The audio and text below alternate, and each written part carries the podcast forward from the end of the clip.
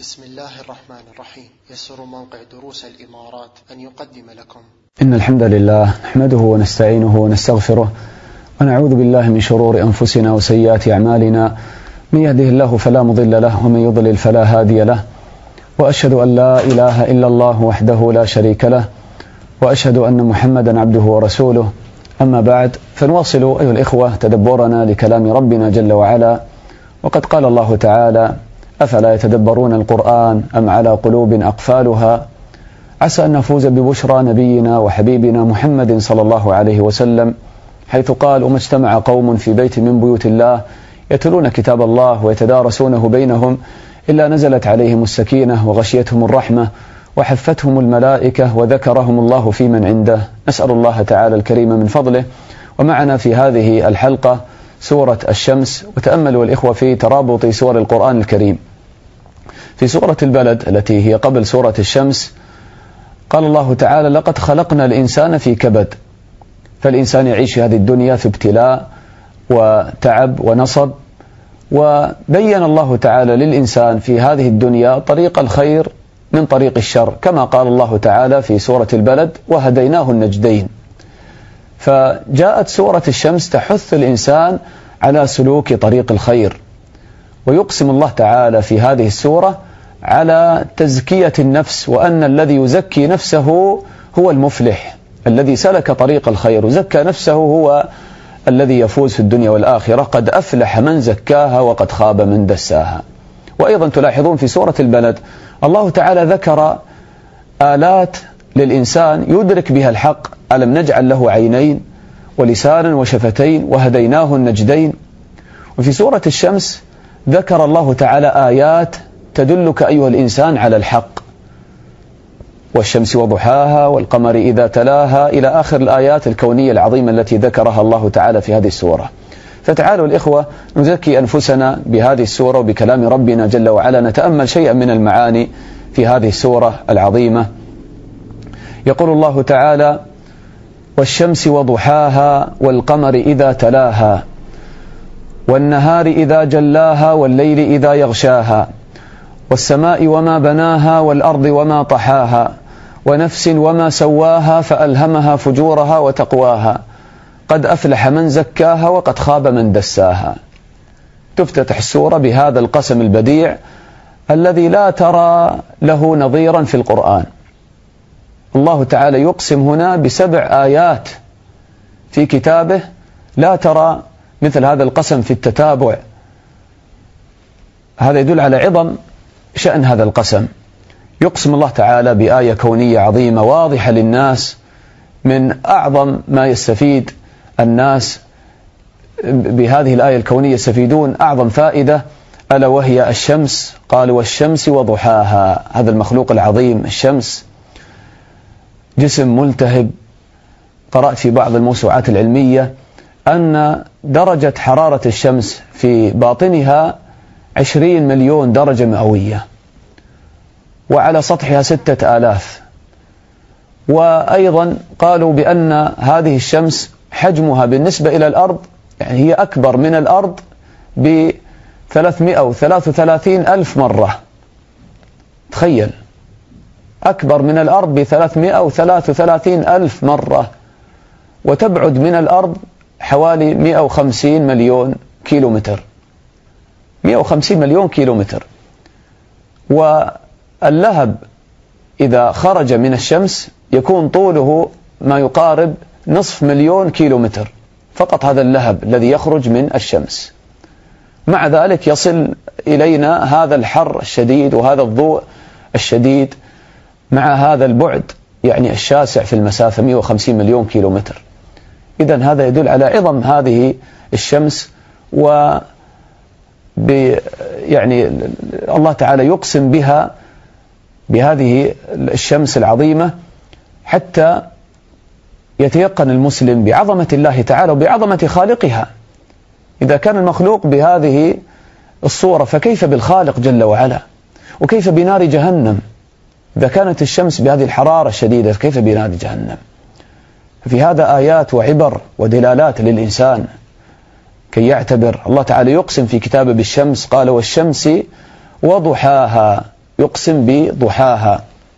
والضحى يعني هو الوقت الذي يكون من أول طلوع الشمس. فقال وضحاها تأملوا ما قال ونورها وضوئها لأن الضحى يجمع بين النور وبين الحرارة والشمس أجمل ما تكون وأروق ما تكون في وقت الضحى. لما تخرج هكذا بيضاء مشرقة ثم ترتفع وترتفع وتشتد في حرارتها. فهذا الوقت هو الوقت الذي ينفع الناس وينتفع الناس بالشمس أكثر ما ينتفعون في هذا الوقت لأنه بعد ذلك بعد الظهر تكون حارة شديدة لا يستطيعون أن يعملوا تحت حرها. ففي وقت الضحى يخرج الناس إلى معايشهم. فهذه نعمة كبيرة. وكما قلنا تشير هذه الكلمة للطاقة الحرارية والطاقة الضوئية. التي تكون من الشمس. قال والشمس وضحاها. ثم أقسم الله تعالى بآية الليل. قال والقمر إذا تلاها. هذا القمر آية من آيات الله تعالى. كالمصباح المنير الخافت في ظلام الليل. هكذا تشعر بأنس وطمأنينة. والله تعالى يضيء لنا هذا الليل المظلم بهذا المصباح الخافت. وتأملوا كيف خص الله تعالى هنا آه، في وصف القمر. قال إذا تلاها. فإذا غربت الشمس طلع القمر بعدها في الليل وتلاها بضوئه. قال والقمر إذا تلاها وهذا يدل على أن هذا الكون يسير في نظام محكم دقيق. كما قال الله تعالى لا الشمس ينبغي لها أن تدرك القمر ولا الليل سابق النهار وكل في فلك يسبحون. والقمر إذا تلاها. ثم أقسم الله تعالى بالزمان الذي تخرج فيه الشمس ويكون فيه القمر. قال والنهار إذا جلاها والليل إذا يغشاها. والنهار إذا جلاها يعني جلى الشمس وبين الشمس ووضح الشمس. كيف هذا؟ تأملوا الإخوة. الله تعالى يقول في القرآن والنهار إذا جلاها. من الذي يوضح الآخر؟ الشمس هي سبب. النهار بضوئها ونورها لكن تجد المسألة في القرآن بالعكس. الله تعالى يقول والنهار إذا جلاها النهار هو الذي يوضح الشمس ويبين الشمس. فما معنى هذه الآية؟ سبحان الله القرآن يسبق إلى حقائق علمية الآن العلماء اكتشفوها. طبعا الإنسان لما خرج من الغلاف الجوي للأرض وجد أن الكون عبارة عن ظلمة دامسة. وترى الشمس بعد أن تخرج من الغلاف الجوي ترى الشمس كالنجوم العادية. نجم بعيد ضوءه خافت جدا. إذا أين هذا النهار؟ وهذا الضوء الشديد والحرارة الشديدة لا توجد في الفضاء بالطريقة هذه. ولو خرجت من من قبل النهار ومن من جهة النهار. فإذا ما معنى هذا؟ اكتشفوا أن يعني طبقة النهار في الغلاف الجوي عبارة عن طبقة مميزة لا يوجد مثلها في الفضاء. فهذه الطبقة تتميز بقدرتها على تشتيت الضوء الذي يأتي من الفضاء يأتي ضوء الشمس يمر في طبقات الفضاء لكن هذه الطبقة مميزة طبقة النهار في الغلاف الجوي. فتأخذ ضوء الشمس وتشتته وتظهر نور الشمس وحرارة الشمس بسبب هذه الطبقة.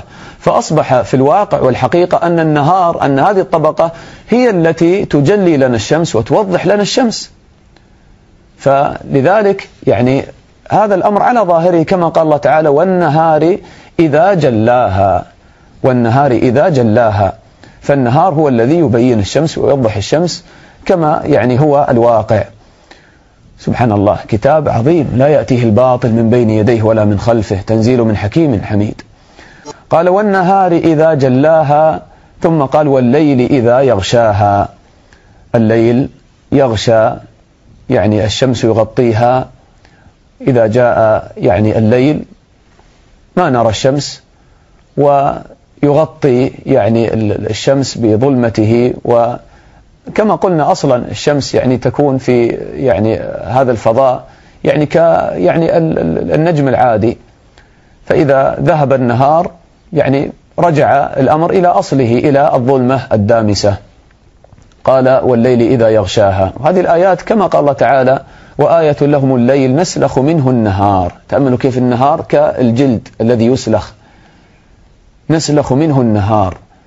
فهذا الجزء الذي يعني هو من وجه الأرض يواجه الشمس فإذا يعني ذهب تدور الأرض فإذا يعني هذا الجزء دار وانحرف عن ما يقابل الشمس كأن هذا النهار ينسلخ منه ويكون يعني يرجع الأمر إلى أصله إلى الليل المظلم. قال والليل إذا يغشاها وآية لهم الليل نسلخ منه النهار فإذا هم مظلمون.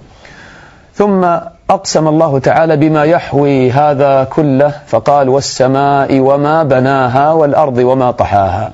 والسماء وما بناها هذه السماء أيضا خلق عظيم مخلوقات الله تعالى ولذلك تأملوا كيف قال وما بناها. يقسم الله تعالى بالذي بناها وهو الله تعالى يقسم بنفسه جل وعلا الشريفة. قال والسماء وما بناها الذي بناها هذا البناء المحكم. ما ترى في خلق الرحمن من تفاوت؟ ما ترى فيها من صدوع وشقوق ورفعها بغير عمد. والأرض وما طحاها طحاها يعني سواها وبسطها نسير عليها ونسافر ونبني ويعني نحرث ونغرس وهكذا رحمة من الله ونعمة من الله تعالى. ثم بعد آيات الآفاق كما قال الله, الله تعالى سنريهم آياتنا في الآفاق وفي أنفسهم. فأقسم الله تعالى بالنفس. النفس نفس الإنسان وروح الإنسان آية من آيات الله. قال ونفس وما سواها ونفس وما سواها. هذه الروح وهذه النفس آية من آيات الله. وما نعلم عنها إلا القليل القليل. ويسألونك عن الروح قل الروح من أمر ربي وما أوتيت من العلم إلا قليلا. هذه الروح لو خرجت من الإنسان أصبح, أصبح جثة هامدة. وهذه الروح تقبض وتصعد وتنزل كما أخبر النبي صلى الله عليه وسلم. ويعني هذه الروح يعني لها أفعال متغيرة. آه، الروح تفرح وتحزن تحب وتبغض تؤمن وتكفر وتشعر بحلاوة الإيمان والشوق إلى الله ولذة الطاعة. ففيها يعني أفعال يعني عجيبة وعظيمة هذه النفس التي خلقها الله تعالى في الإنسان.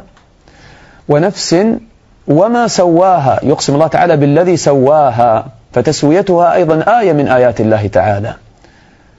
كما خلقك الله تعالى في الظاهر في صورة حسنة سوية الذي خلقك فسواك فعدلك كذلك خلقك في باطنك بخلقة سوية.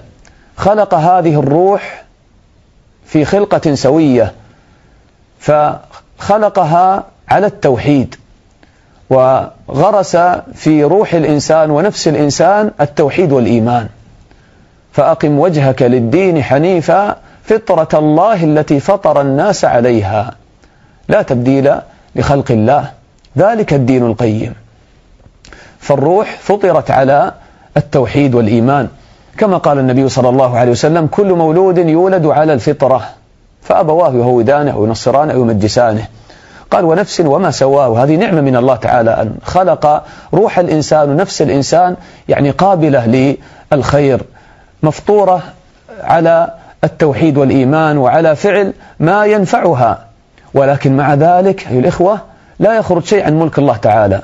فيذكرنا الله تعالى بقضائه وقدره وأنه مهما أعطى هذه النفس والروح من يعني القدرة على اختيار الخير وسلوك طريق الخير وخلقها يعني آه، على التوحيد. مع ذلك قال فألهمها فجورها وتقواها.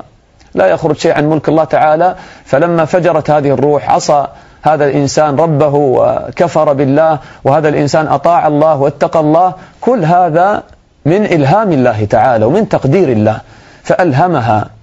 فجورها وتقواها. الإلهام الإخوة ليس مجرد بيان. الله نعم بين للناس طريق الفجور وطريق التقوى لكن ألهمها فجورها وتقواها يعني جعل فيها الفجور وجعل فيها التقوى. من يشاء الله يضلله ومن يشاء يجعله على صراط مستقيم. وهذا هو تقرير الإيمان بقضاء الله وقدره. ولذلك ثبت عند مسلم حديث عمران بن حسين رضي الله عنه أن رجلين من مزينة أتيا إلى النبي صلى الله عليه وسلم فقال يا رسول الله أرأيت ما يعمل الناس فيه اليوم ويكدحون فيه؟ أشيء قدر عليهم أو هو فيما يستقبلونه؟ فقال النبي صلى الله عليه وسلم بل شيء قدر عليهم. قال وتصديق ذلك في كتاب الله. وتلا النبي صلى الله عليه وسلم هذه الآية. قال ونفس وما سواها فألهمها فجورها وتقواها. رفعت الأقلام وجفت الصحف. وقدر الله تعالى كل شيء. وهنا لما يستمع المسلم مثل هذه الآية فألهمها فجورها وتقواها يرد على النفوس سؤال خطير يتعلق بالعقيدة. يقول إذا ما الفائدة من العمل؟ إذا كان الله تعالى قدر أن هذا في الجنة وهذا في النار. إذا ما الفائدة من العمل؟ بماذا أعمل؟ هذا السؤال سأله الصحابة رضي الله عنهم للنبي صلى الله عليه وسلم. كما ثبت في الصحيحين من حديث علي رضي الله عنه أن النبي صلى الله عليه وسلم قال ما منكم من أحد إلا وقد كتب مقعده من الجنة أو من النار. فقال الصحابة رضي الله عنهم يا رسول الله أفلا نتكل على كتابنا وندع العمل؟ ففيما العمل؟ بماذا نعمل إذن؟ كل شيء مكتوب. فقال النبي صلى الله عليه وسلم واستمع إلى هذا الجواب الكافي الشافي. جواب من النبي صلى الله عليه وسلم. قال اعملوا فكل ميسر لما خلق له. النبي صلى الله عليه وسلم جمع بين العمل وبين الإيمان بالقضاء والقدر. اعملوا لأن الله تعالى أعطاك مشيئة واختيار. فاعمل.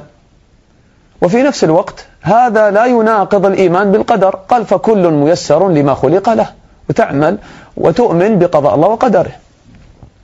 ولذلك كل إنسان يشعر في نفسه أنه يختار ويشاء. والله تعالى أثبت للإنسان مشيئة واختيار. لمن شاء منكم أن يتقدم أو يتأخر. وأنت تجد هذا في نفسك الآن أنت تستطيع أن تقفل التلفاز وتقوم ولا تسمع الدرس مثلا وتستطيع أن تجلس أستطيع أن أغلق المصحف وأستطيع أن أفتحه.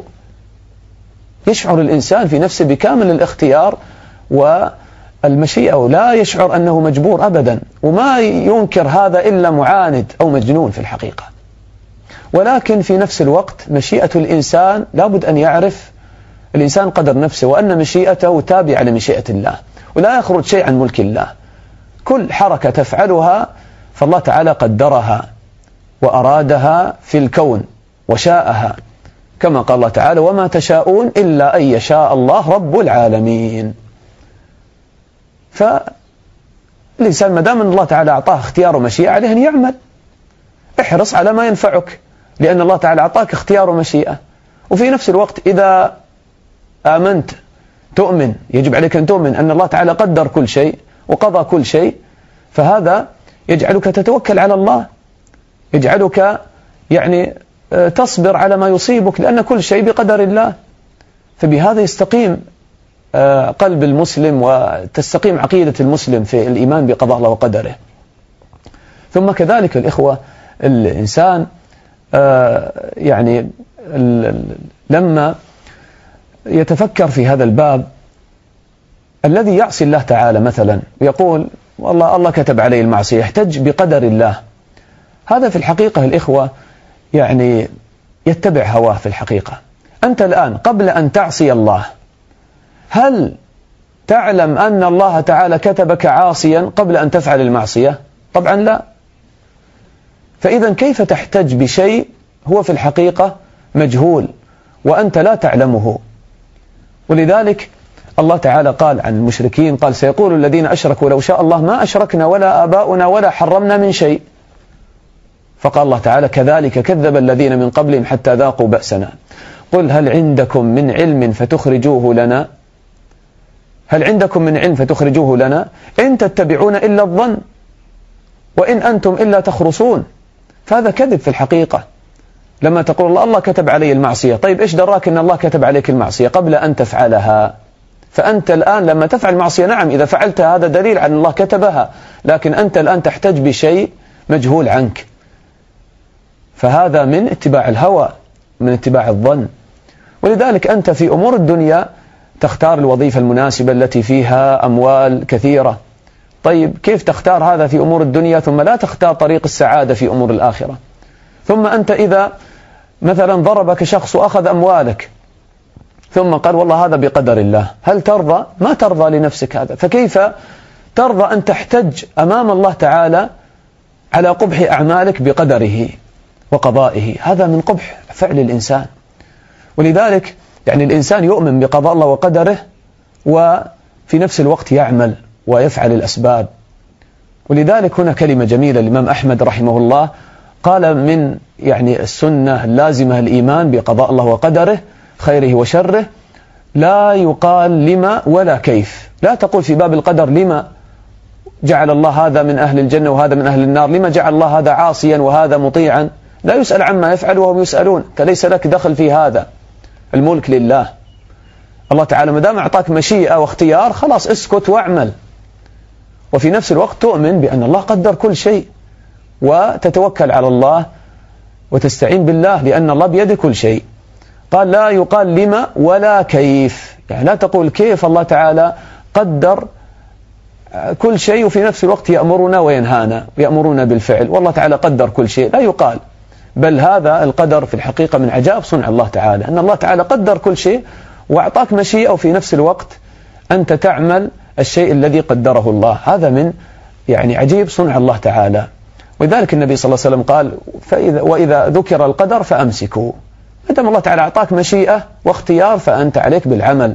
عليك أن تتوب إلى الله وترجع إلى الله وتؤمن بقضاء الله وقدره وكماله جل وعلا. قال فألهمها فجورها وتقواها ولذلك تأملوا. لما ذكر القدر أمرنا بالإيمان وبالعمل. قال قد أفلح من زكاها وقد خاب من دساها. قد أفلح فاز من زكاها. الزكاة الإخوة فيها طهارة ونماء. لذلك زكاة المال تطهر المال وتنمي المال. فكذلك قد أفلح من زكاها من زكى نفسه وطهرها من الشرك من الرياء من العجب بالنفس من الكبر على الناس من الحسد من البغضاء من حب الدنيا. طهر نفسه من أمراض القلوب طهر لسانه من السخرية والغيبة والنميمة. طهر أعماله من المعاصي طهر جوارحه من المعاصي طهر عينه من النظر إلى النساء التي لا تحل له وطهر لسانه من الحرام طهر أذنه من الحرام من الأغاني وهكذا يطهر جوارحه من كل شيء. ثم ينمي هذه النفس بالأعمال الفاضلة بالعلم النافع. كيف تزكي نفسك؟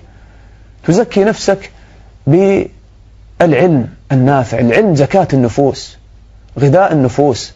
العلم بالله تتعلم أسماء الله وصفاته وعظمته بهذا القرآن. تتعلم شرع الله تعالى. تنظر إلى الحكم في دين الله.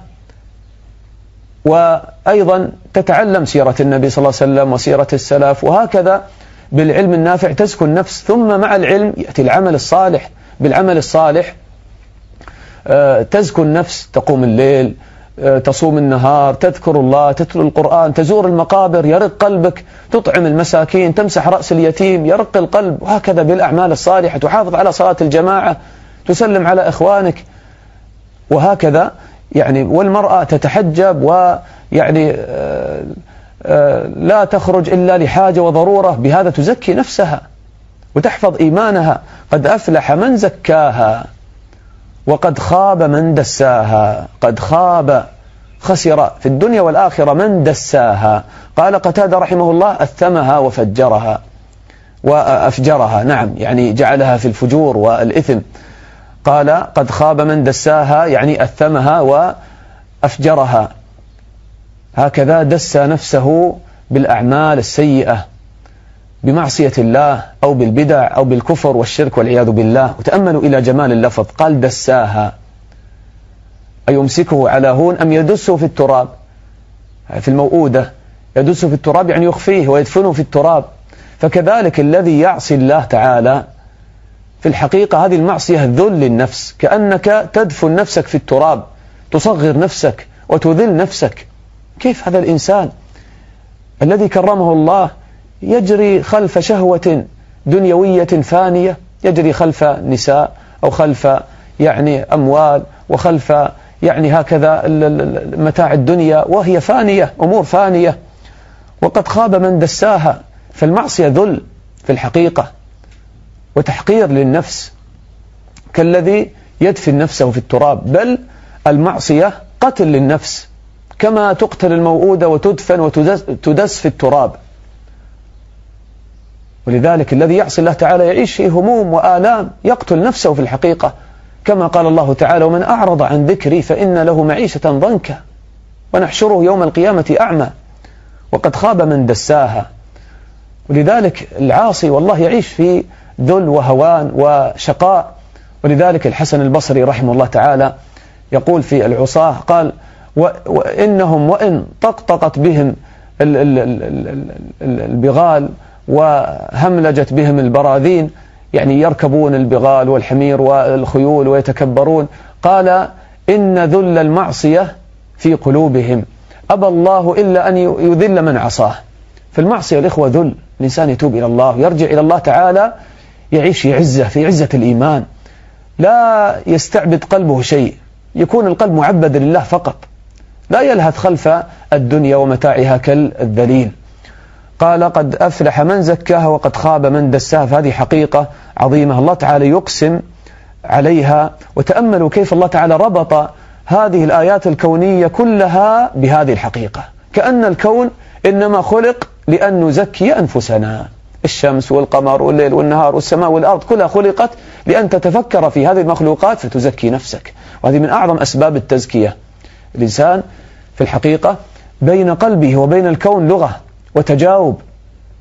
فإذا تفكر في الكون بفطرته الصافية وبعقله البصير هذا الكون يكلم القلب ويناطقه ويخبره بأن هذا الكون هو لله للخالق العظيم البديع الجميل العظيم الذي يستحق العبادة وحده جل وعلا.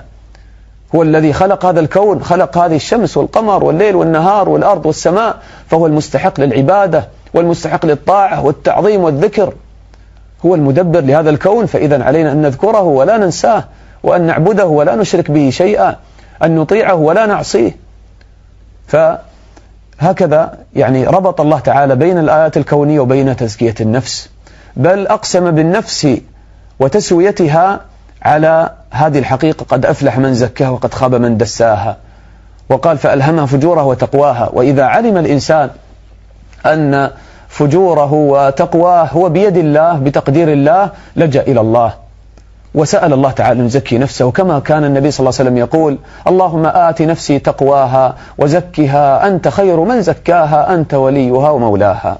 ثم ختم الله تعالى هذه السورة العظيمة التي تحثنا على تزكية أنفسنا ختمها بمثال آه، واقعي لمن دس نفسه. وأثمها بالكفر والطغيان وهم قوم ثمود. كذبت ثمود بطغواها. تأملوا كيف الله تعالى اختار قوم ثمود بالذات. لماذا؟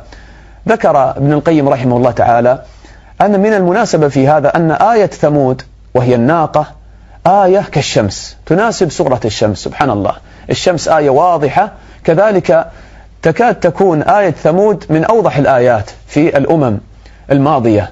ناقة حية تخرج من صخرة صماء فهذه آية واضحة كالشمس قال الله تعالى كذبت ثمود لماذا؟ قال بطغواها يعني بسبب طغيانها بطغواها ظهر هذا الطغيان في ماذا؟ إذ انبعث أشقاها وهو قدار بن سالف رجل منيع شديد متكبر إذ انبعث أشقاها فقال لهم رسول الله وهو صالح عليه الصلاة والسلام ناقة الله احذروا ناقة الله أن تمسوها بسوء وسقياها. يعني لا يعني كما قال الله تعالى لها شرب ولكم شرب يوم معلوم فلا تعتدوا عليها يوم سقياها. هي تعطيكم اللبن في اليوم الذي تشرب فيه الماء ناقة الله وسقياها. لكن فكذبوه فعقروها. كما قال الله تعالى يعني فتعاطى فعقر. فقام هذا يعني قدار بن سالف أشقى ثمود وعقرها وهم راضون ويرونه فكأنهم شاركوا في عقرها قال فعقروها فكان عذابهم شديدا قال فدمدم عليهم ربهم بذنبهم فسواها دمدم عليهم يعني أهلكهم بهلاك شديد الدمدمة هي العقوبة الشديدة الشاملة التي لا تترك أحدا ولذلك قال فدمدم عليهم ربهم بذنبهم بذنبهم بسبب ذنوبهم فسواها. لم يفلت منهم أحد سواها عليهم. سوى الدمدمة والعقوبة عليهم. كما قال الله تعالى إنا أرسلنا عليهم صيحة واحدة فكانوا كهشيم المحتضر. كهشيم المحتضر. ك يعني الورق اليابس المفتت. كهشيم المحتضر. وكالأخشاب المتكسرة. قال ولا يخاف عقباها. ختمها الله تعالى ببيان عظمته. ولا يخاف عقباها. الإنسان إذا انتقم من إنسان أو انتقم من عدوه يظل مترقبا خائفا. لعل العدو يرجع إليه كرة أخرى. ولكن الله تعالى لا يخاف عقباها. إذا عاقب قوما لا يخاف عاقبة هذه العقوبة وهذا العذاب. لأنه العزيز القهار وحده جل وعلا الذي خلق الشمس والقمر والنهار والليل والسماء والأرض هو رب العالمين. قال ولا يخاف عقباها. نسأل الله تعالى أن يزكي نفوسنا وأن يطهر قلوبنا وأن يجعل القرآن العظيم ربيع قلوبنا نور صدورنا والحمد لله رب العالمين. وصلى الله وسلم على نبينا محمد وعلى آله وصحبه أجمعين.